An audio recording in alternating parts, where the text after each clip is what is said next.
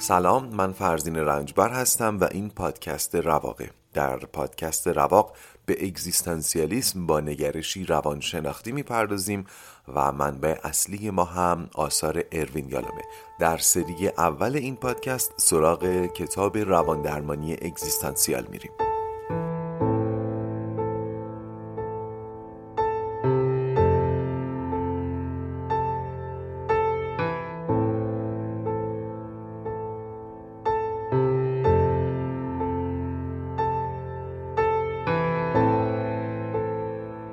خوش اومدین به اپیزود 8 از پادکست رواق. در این اپیزود میخوام موقتاً کتاب روانکاوی اگزیستانسیال رو کنار بذارم و خودم راجع به اونچه که تا حالا شنیدیم حرف بزنم و یه جورای اپیزودی خواهد بود که کسی که از اول رواق رو نشنیده شاید با شنیدنش ترغیب بشه که بره از اول پادکست رو گوش کنه. البته شنیدن این اپیزود مخاطب مشتاق رو از شنیدن اپیزودهای قبلی بی‌نیاز نمی‌کنه. تلاش من فقط ترغیب، نه خلاصه سازی. خب، شنیدن رواق شاید برای خیلی از شما دردناک یا ترسناک بوده. اگر اینطور بوده یعنی من در کارم موفق بودم. واقعیت اینه که حتی خیلی جاها تلاش کردم زهر مفاهیم رو بگیرم تا مخاطب پادکست رو رها نکنه، اما به هر حال آشنایی با یک جهان بینی جدید بدون درد و خون ریزی ممکن نیست، ولی به شرطی که بعدش خوبی و سلامت در انتظارمون باشه. دارم ساده مفاهیم رو میگم دیگه. به این شرط تحمل این درد و ترس معقول خواهد بود. اما آنچه که در این اپیزود خواهم گفت، در ابتدا میخوام رگه های نگرش اگزیستانسیال رو در متون و اعتقاداتی که باهاش آشنا هستیم با هم پیدا کنیم. خواهش میکنم این قسمت رو بدون تعصب و پیش داوری گوش کنید. بازم میگم اعتقادات من اصلاً در ساخت این اپیزود هیچ تصرف و دخلی نداره و اگر جایی احساس کردید به عنوان یک آدم مذهبی که ممکنه من با اصول اعتقادی شما زاویه داشته باشم کنار بذارید، یا اگر به عنوان یک خدا ناباور، یک آتئیست، یک آگنوستیک اگر احساس کردید که ای بابا این پادکست سازه که مثلا مذهبی، من از این خوشم نمیاد، اصلا این رو رها کنید. بریم سراغ ادامه پادکستم. احتمالاً با من موافقید که ما هممون روی ادبیات فارسی و دین اسلام یه تسلط نسبی داریم دیگه. با اینا بزرگ شدیم. به خاطر همین میخوام این رگه های اگزیستانسیال رو تو این دوتا منبع مورد اشاره قرار بدم. حالا تلاش میکنم تو این اپیزود هر دوتا رو بهش بپردازم، اگر نشد حداقل دین رو بهش برسیم. من اینا بگم، من کارشناس دین و ادبیات نیستم، ولی مطالعه نسبتا خوبی در این دو زمینه داشتم. بذارین برم سراغ دوران کودکی خودم، زمانی که یک بار توی همین فکر میکنم ماه رمضون و اینها بود، الان زمانی که دارم این اپیزود ضبط میکنم ماه رمضونه، من پای تلویزیون نشسته بودم، مجری یه برنامه تلویزیون مذهبی حدیثی از پیامبر اسلام خوند که منو شوکه کرد.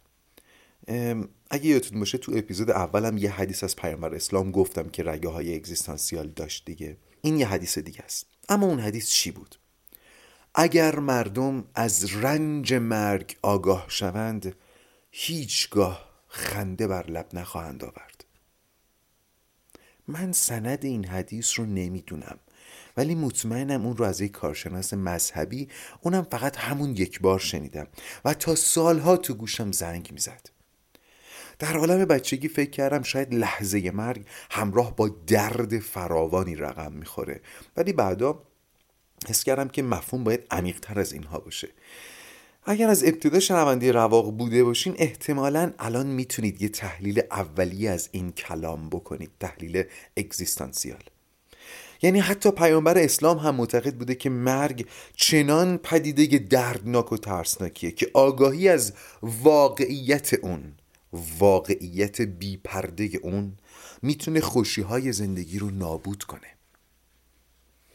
اما از طرف دیگه در اسلام هم مثل بسیاری دیگه از دین‌های آسمانی و زمینی به مرگ و مرگ آگاهی توصیه شده و تلاش زیادی هم شده که چهره مرگ رو آرایش کنن و تحت عناوینی مثل رهایی از عالم خاکی و پیوستن به عالم باقی اون رو خواستنی کنن و حتی انواع بسیار ارزشمندی از اون رو مثل شهادت تبدیل به یک آرزو کنن. حتی بازم میگم با سند اون حدیث کاری ندارم، فرض رو بر صحت اون حدیث و صداقت من بذاریم، یعنی من این حدیث رو از یک کارشناس مذهبی شنیدم دارم برای شما نقل میکنم. تحت این شرایط به نظر میرسه اینجا با 2 مرگ مواجهیم، مرگ واقعی، همون سرنوشت محتومی که در انتظار ماست، و دیگری مرگی آرایش شده که برای کاهش اضطراب بشر تعریف و ارائه شده. اینم بگم این فقط رفت به اسلام یا ادیان آسمانی نداره، در ادیان زمینی حتی در زمان جاهلیت، زمانی که عرب بت میپرستیدن، هم برای بت‌هاشون حرمتی قائل بودن و برای دفاع از حرمت یک بت چوبی یا سنگی حاضر بودن جونشون رو بدن. اصلا برای من تصوری سخته که زمانی جون آدما، یعنی همون وجودشون، چطور انقدر راحت فدا می شده. الان کمتر کسی حاضره برای اعتقاد بمیره، طبیعی هم هست. میگم عصر اصالت وجود، گویا جامعه ما هم کمی با تأخیر داره میپیونده به این پارادایم. ولی خب در زمانه قدیم احتمالاً استیلای اصالت ماهیت که تو اپیزود اول بهش اشاره کردم، اصالت ماهیت، اینقدر این استیلا زیاد بوده که عملاً وجود رو تبدیل به یک وبال گردن کرده بوده که حاضر بودن در راه اصالت بخشی به ماهیتشون اون رو به راحتی فدا بکنن، چه جون خودشون چه مرگ عزیزانشون. من یه توضیح اجمالی بدم. اصالت ماهیت یعنی این که ما چه هستیم و که هستیم اهمیت اصلی و اولیه زندگی ماست. حتی اگر ما بت پرستانی هم هستیم که مثلا هبل رو میپرستیم، اگر کسی به هبل بی احترامی بکنه، ما برای ریختن خونش باید وارد عمل بشیم و اگر در این راه خون خودمون هم ریخته بشه باکی نیست، اگر غیر از این باشه ما شرافتمون رو از دست میدیم و بی شرافت زیستن هم 100 مرتبه از مرگ بدتره. ولی در نگرش اصالت وجود هیچ چیز بدتر از مرگ نیست دیگه، هیچی بدتر از مرگ نیست. همین فرهنگ مثلا در بین سامورایی‌ها باعث می‌شده که اگر تحت شرایطی شرافتشون زیر سوال بره، همتون میدونین دیگه، دست به هاره‌گیری بزنن. یعنی گاهی وقتا این دلایل در حد عصبانی شدن سرورشون بوده، یعنی سرورشون از دستشون ناراحت می‌شده، اینا فرتی شمشیر رو می‌کشیدن می‌کردن تو شکم خودشون. این حد از نادیده گرفتن وجود الان باید برای شما قابل تحلیل باشه. گفتیم یکی از راه‌های غلبه بر اضطراب مرگ اصلاً بی ارزش قلمداد کردن وجوده. اون سامورایی چون میدونسته که هر زمان اراده بکنه میتونه شمشیر رو تو شکم خودش فرو بکنه، این یعنی بی ارزش دونستن وجود دیگه، بی ارزش دونستن زندگی، چون این رو در خودش پرورش داده بوده از مرگ نمیترسیده. برمیگردیم به همون اصل، دست کشیدن از زندگی برای مواجه نشدن با این حقیقت که روزی اون رو از دست خواهیم داد. کمتر از 100 ساله که استیلای اصالت ماهیت شکسته شده و امروزه مردم کمتری حاضرن برای اعتقادشون بمیرن. برگردیم به رگه‌های اگزیستانسیال در دین اسلام که گفتم از این بابت بیشتر دارم رو اسلام مانور میدم که همه ما با اسلام بیشتر آشناییم. اون حدیث از پیامبر اسلام رو گفتم، یه حدیث هم از امام ششم شیعیان، امام جعفر صادق هست که اینو دیگه خوشبختانه همتون شنیدین، من لازم نیست برای اینکه تعریفش بکنم کلی مقدمه بشینم. البته بعضی جا هم از قول امام علی روایت شده. میگه عبادت کنندگان 3 دستند. گروهی خدا را از روی ترس عبادت میکنند، این عبادت بردگان است. گروهی خدا را به طمع پاداش عبادت میکنند که این عبادت تاجران است. و گروهی خدا را از سر عشق و محبت عبادت می کنند و این عبادت آزادگان است. این حدیث در طول این اپیزود تو ذهنتون باشه، چند بار بهش ارجاع میدم. خیلی خب، اگر مثل من دوره‌ای از زندگیتون رو با اسلام زلفی گره زده باشین، احتمالاً به راجع به حرفی که الان میخوام بزنم با من هم نظر هستید. من الان میخوام به اون قسمت اولش اشاره کنم، پرستش خدا از روی ترس.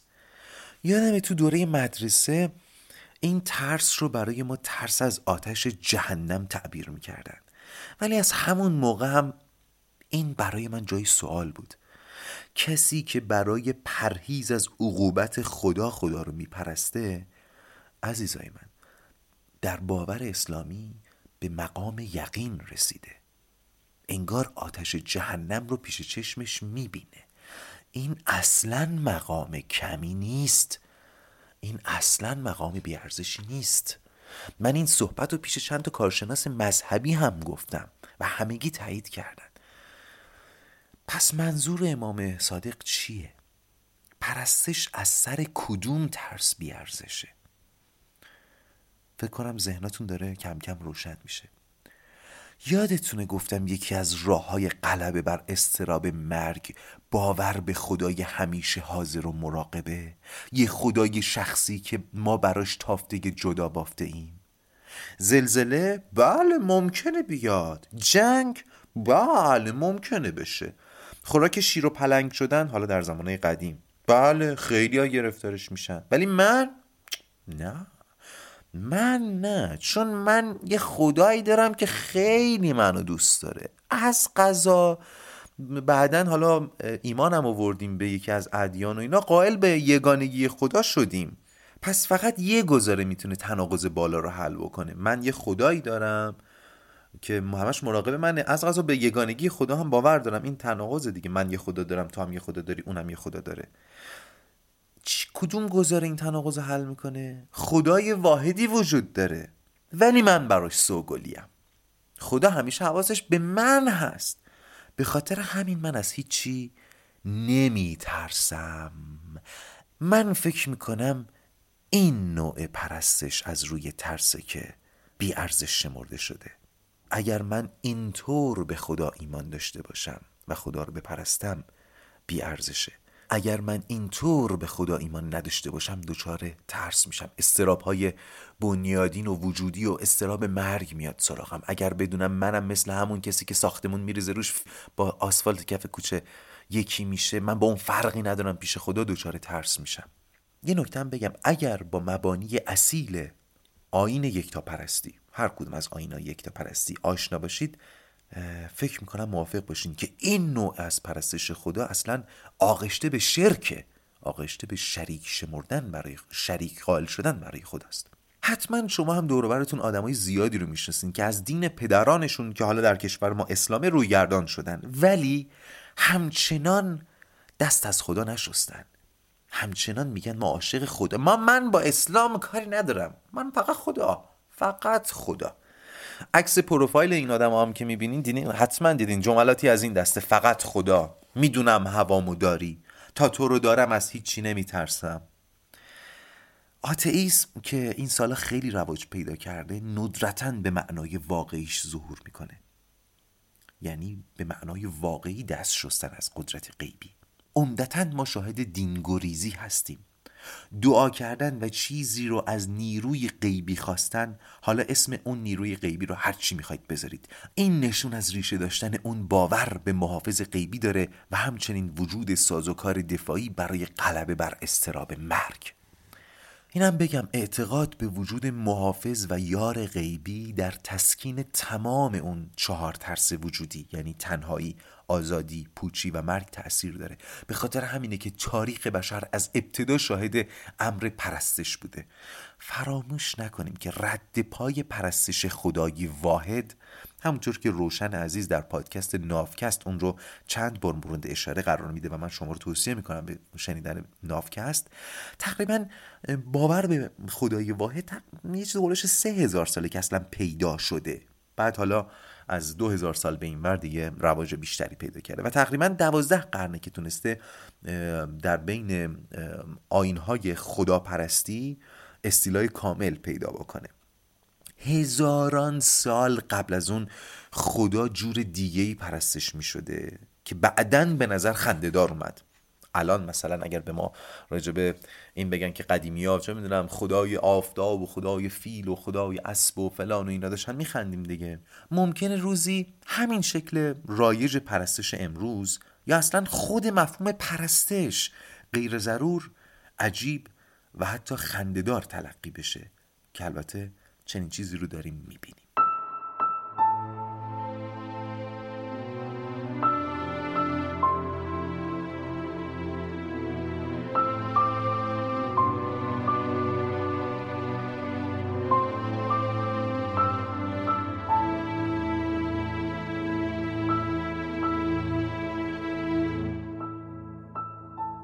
خب من هی میخوام تلاش کنم زودتر بغلطم تو اون بخشای از بحث که جلوه‌های گل و بلبل نگرش اگزیستانسیال رو هم بهتون نشون بدم، ولی هی بحث تو بحث میاد نمیشه. فعلا هم تو بحث ادیان موندیم.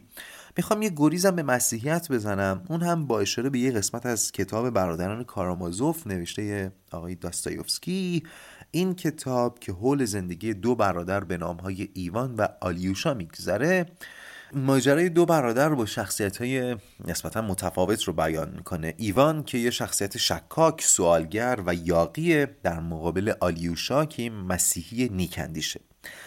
من وارد مثلا داستان قرار نیست بشم. در یه جایی از کتاب ایوان برادر بزرگه که میگم یه آدم شکاک و سوالگر و یاغیه، برای الیوشا داستانی رو از ذهن خودش تعریف میکنه که در واقع حکمی شاهکار ادبی در دل یه شاهکار ادبی دیگر رو داره. مثلا خود این روایتی که از قول یکی از شخصیت‌های داستان روایت میشه به صورت مجزا هم مثلا یه شاهکار ادبی میشه حسابش کرد. ماجرا اینطوره که در قرن 16 میلادی، زمانی که سلطه کلیسا به اوج خودش رسیده بود، در شهر سویل در اسپانیا مسیح یک بار دیگه ظهور میکنه تا به مردم بگه این اون چیزی نبود که من براتون میخواستم.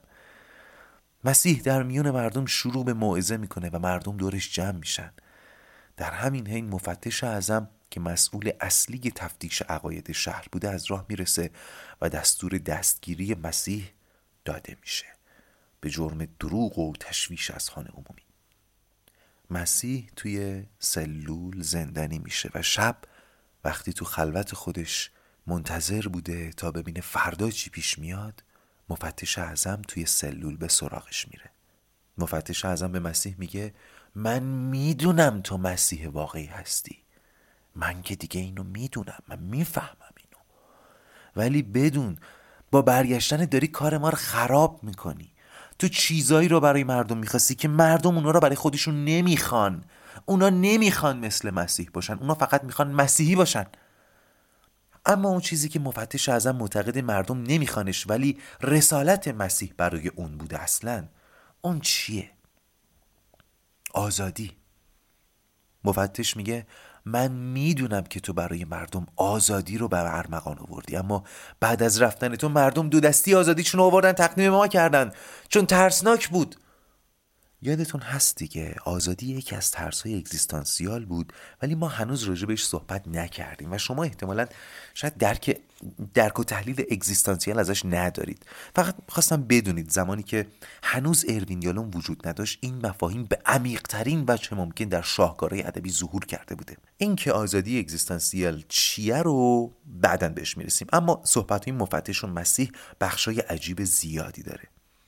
گویا در باور مسیحیان روزی شیطان بر مسیح ظاهر میشه، اون هم در سخت روزی، زمانی که مسیح آواره دشت و بیابون بوده و از گرسنگی و خستگی رو به مرگ. شیطان تو اون حال 3 پیشنهاد وسوسه انگیز به مسیح میده که مسیح هر 3 رو رد میکنه. یکی از اون وسوسه ها اینه که اگر مسیح به شیطان گوشه چشمی نشون بده، شیطان هم در عوض تمام سنگ‌های بیابان رو به نان تبدیل کنه تا مسیح و بقیه مردم طعم گشنگی رو دیگه نچشن. پیشنهاد دیگه پادشاهی و حکمرانی بر جهانه تا مسیح دنیا رو اونطور که خودش میخواد اداره کنه. و وسوسه 3 یه پیشنهاد اگزیستانسیال تمام عیار که شما مطمئنم ازش میتونین تحلیل داشته باشین. شیطان به مسیح میگه اگه تو واقعاً به خدا اعتقاد داری و خودت رو فرستاده خدا میدونی و بنده خاص اون، همین الان خودتو از این صخره پرت کن پایین. اگه واقعاً بنده خاص خدایی، خدا تو رو نجات میده. با اون 2 پیشنهاد اول فعلا کاری ندارم، ولی این پیشنهاد 3 براتون آشناست دیگه. با نگاه روانشناختی که خب قاعدتاً وجود شیطانی که ظاهر میشه و پیشنهاد میده و اینا، خب نمیشه خیلی به این نگرش باور داشت. حالا با نگاه روانشناختی اینا بیشتر شبیه گفتگوهای ذهنیه یک آدمه، گفتگوی ذهنی که در حالت سختی سراغ مسیح اومده و داره تلاش میکنه سازوکارهای دفاعی اضطراب مرگش رو فعال کنه میخواد او رو وادار کنه به خدای حامی و مراقب، اون خدای مهربون که همیشه آدمو دوست داره ایمان بیاره، بلکه کمی تحمل رنج آزادی رو برای مسیح آسون کنه. این بخش یکم ممکنه گیجتون کنه. خواهش میکنم اگر متوجه نشدید برگردید دوباره گوش کنید. خلاصه این که مسیح حاضر نشد در سخت‌ترین شرایط هم به اون خدایی ایمان بیاره که امام صادق پرستشش رو تمسخر کرده. برگردیم به مفتش. مفتش توی سلول به مسیح میگه یادت این پیشنهادهای شیطانو؟ خاک تو سرت، ما هر سه تاشون رو قبول کردیم چون چاره دیگه ای نداشتیم. تو هم باید قبول میکردی. شاید با آرمانات فاصله پیدا میکردی، ولی جز از این راه نمیشه مردم رو اداره کرد. ما سلطنت رو از آن خودمون کردیم، نان مردم رو میدیم و خدایی هم که براشون ساختیم خداییه که خودشون دوست دارن داشته باشن.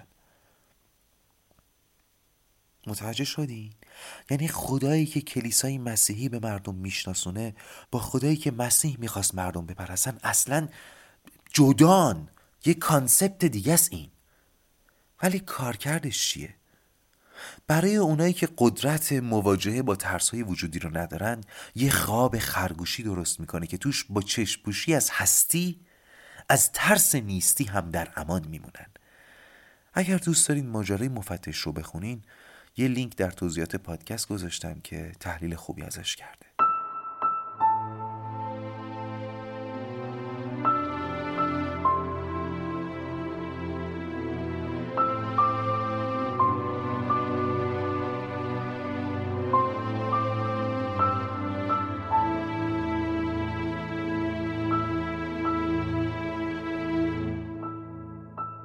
در اپیزودهای قبلی گفتم که سازوکارهای دفاعی ما در برابر اضطراب مرگ بعضیاشون شخصی هن، بعضیاشون هم مدون شدن.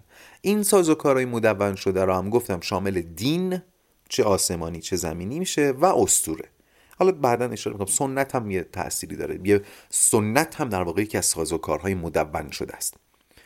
من یه پادکستی دارم گوش میدم که حالا انتهای این بخش معرفیش هم میکنم که به اسطوره‌های اقوام و ملل اقصانقاط جهان میپردازه و حالا با اون دید اگزیستانسیالی که من دارم تو جاهای مختلفش نقش اسطوره‌ها رو در کاهش اضطراب مرگ درک میکنم، از جمله در اسطوره‌های مردم اسکاندیناوی یا به تعبیری اسطوره‌های نورس.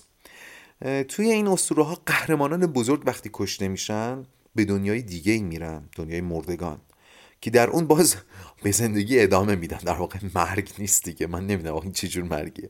اونجا به زندگی ادامه میدن، اتفاقا زندگی خوبی هم دارن، بهتر از زندگی دنیاشون هم، مثلا بخور و بخواب و بنوشه. ولی تو اونجا گوش به زنگ روز موعودن، روزی که دیگه قرار کار جهان به سر بیاد در نبرد نهایی خدای خدایان اودین با لوکی. ماجرای اودین و پسرش سور رو حتما توی سینما دیدین. این سور با اون چکش جادویش، پتک. توی اون روز موعود اون قهرمانانی که یک بار مردن و در دنیای مردگان جمع میشن دوباره به جهان ما میان برای اینکه بجنگن و دوباره بمیرن و بعدش تبدیل به عدم محض بشن، هیچی، تمام. وقتی دارن میمیرن میدونن بعدش عدم محض، اما چون در راه حق، حالا به تعبیر ما، در راه حق و در یک روز خاص دارن به نیستی مطلق تبدیل میشن، خوشحالن و میگن به این میگن یک مردن خوب. میبینید این داستان از دو لایه اگزیستانسیال برخورداره. یکی یه لایه تسکین دهنده است از جنس انکار که میگه جهان پس از مرگ وجود داره، شما میرین تو اون جهان میمونین، حالا حالی و حولی و بخور و بخواب و بنوش. یه لایه دیگه هم از اون راه آرایش کردن مرگ تسکین میده دیگه، میگه حتی اگر روزی برسه که قرار باشه برای شرف به نیستی مطلق تبدیل بشیم، با آغوش باز مرگ رو میپذیریم. آرایش کردن مرگ دیگه، چون با شرافت مردن رو داره ترویج میکنه. پس اضافه کنید به اون سازوکارهای دفاعی مرگ آرایش مرگ هم بزک کردن مرگ هم یکی دیگه از اون سازوکارهاست. من جای دیگه‌ای به این عدم مطلق اشاره کردن برخورد نداشتم. فقط تو اسطوره‌های نورس بوده که پایان مطلقی بر جهان قائل بشن. در تمام اندیشه ها و در تمام دین ها و اندیشه های زمینی و اسطوره و اینها یک روز موعودی وجود داره. برای ما مثلا قیام موعودی وجود داره، قیامت موعودی وجود داره، ولی بعدش ماجرا داستان هستی ادامه پیدا میکنه. ولی اینجا واقعا عجیبه، تمام میشه. البته دوست خوبم حسین رضوی، پادکستش رو معرفی کنم، در پادکست ساگا وقتی اینو تعریف میکنه در ادامهش میگه احتمالا این عجیب بودنی که الان برای من میگم عجیبه، احتمالا برای شما هم عجیبه. میگه این عجیب بودن بعدن باعث شده که احتمالا متأخرینی بیان بهش اضافه بکنن یه چیزایی. بعد توی روایت های متأخرترش که مثلا 1000 سال 2000 سال پیشه اشاره میشه که نه، بعد از اینکه اون روز موعود میاد چند تا از این بچه های اودین زنده میمونن، ولی در نسخ قدیمی ترش بعد از اون روز موعود عدم مطلق، نیستی، هیچی. خلاصه پس پادکست ساگا رو هم میتونید گوش کنید. من لینک این اپیزود رو در توضیحات پادکست براتون میذارم.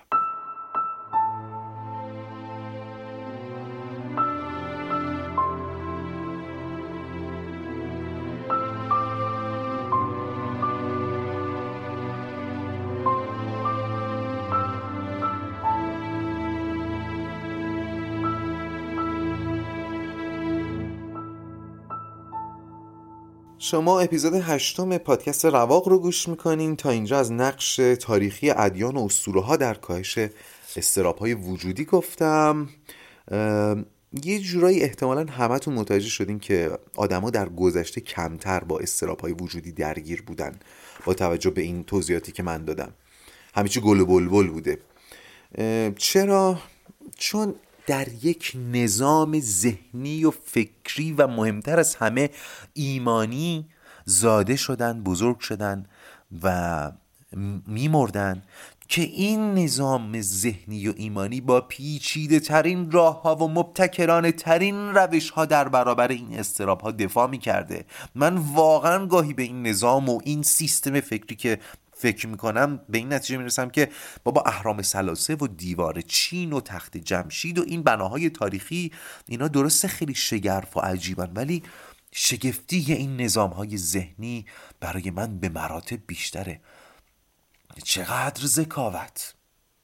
اما این نظامها در عصر جدید یا در قرن 20 به بعد محکوم به فروپاشی بودن، چون شالوده یا اونها رو یا فریب و خیال پردازی و خرافه تشکیل میداده یا امور ایمانی که با علوم تجربی در تقابل قرار میگیرن دیگه. من ورود به این بحث خیلی ورود نمی کنم. یه مثال معروف داره، مثلا میگن معاد جسمانی.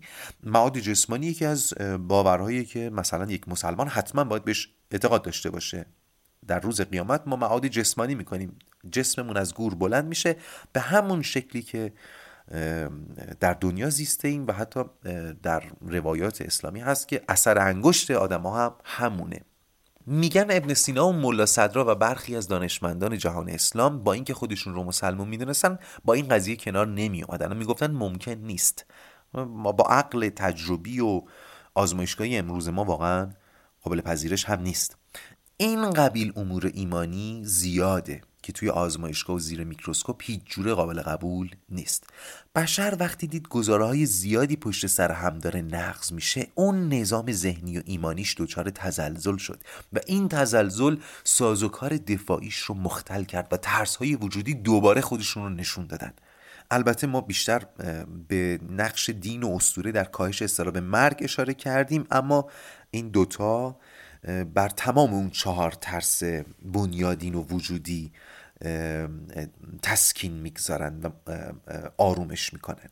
ولی خب ما فعلا فقط به مرگ اشاره کردیم دیگه، حالا بعدش میمونه برای فصلای بعدی.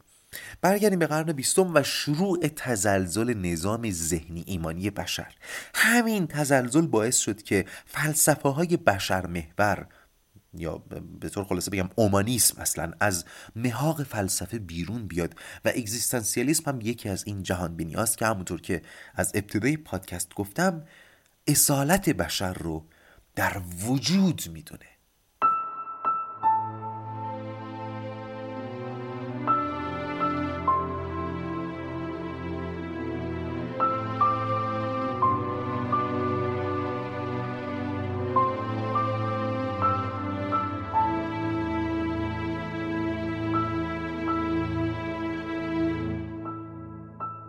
قبل از اینکه این اپیزود رو به پایان ببرم و در راستای اینکه گفتم آدما در گذشته به واسطه نظام ذهنی ایمانی که داشتن اضطرابای بنیادین کمتری احساس می‌کردن، به این نکته هم اشاره کنم که سنت ها هم در کنار دین و اسطوره در این آرامش بشر نقش داشته، در اون طمأنینه و سکینه در مقابل اضطراب‌های وجودی نقش داشته.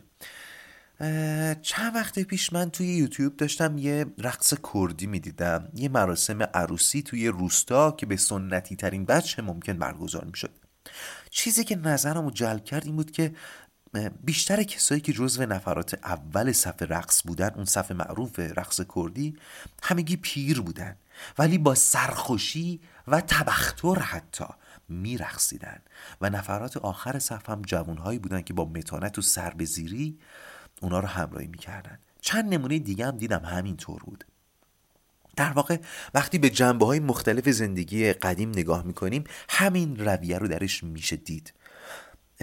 پول در گذشته اندک اندک اندوخته میشده، دانش چون سینه به سینه منتقل میشده با بالا رفتن سن در سینه انباشته میشده. حتی در سرخوشی ها هم اول و بیشتر سهم مسنترها رعایت می شده. اصلا تفریحات سن و سال هم خیلی نمی شناخته. متوجه میشین چی دارم میگم؟ انگار در گذشته اون ذکاوت تاریخی که گفتم مایه شگفتیه، اون جوری زندگی رو ترتیب بخشیده که بالا رفتن سن شما رو دوچار رغبت نکنه، شما رو از امتیازات بیشتری برخوردار بکنه. بابا امروز پدر مادرای ما به شدت از نظر معلومات و اطلاعات عمومی یا بهره‌گیری از تکنولوژی از ما عقب‌ترن. قدیم اینطور نبوده. ما اولین نسلایی هستیم که داریم این تجربه رو درک میکنیم. بالا رفتن سن در گذشته به معنای بهره‌مندی بیشتر بوده، به معنای درک بیشتر از جهان هستی بوده. امروز به من یک برکنار ایستادنه.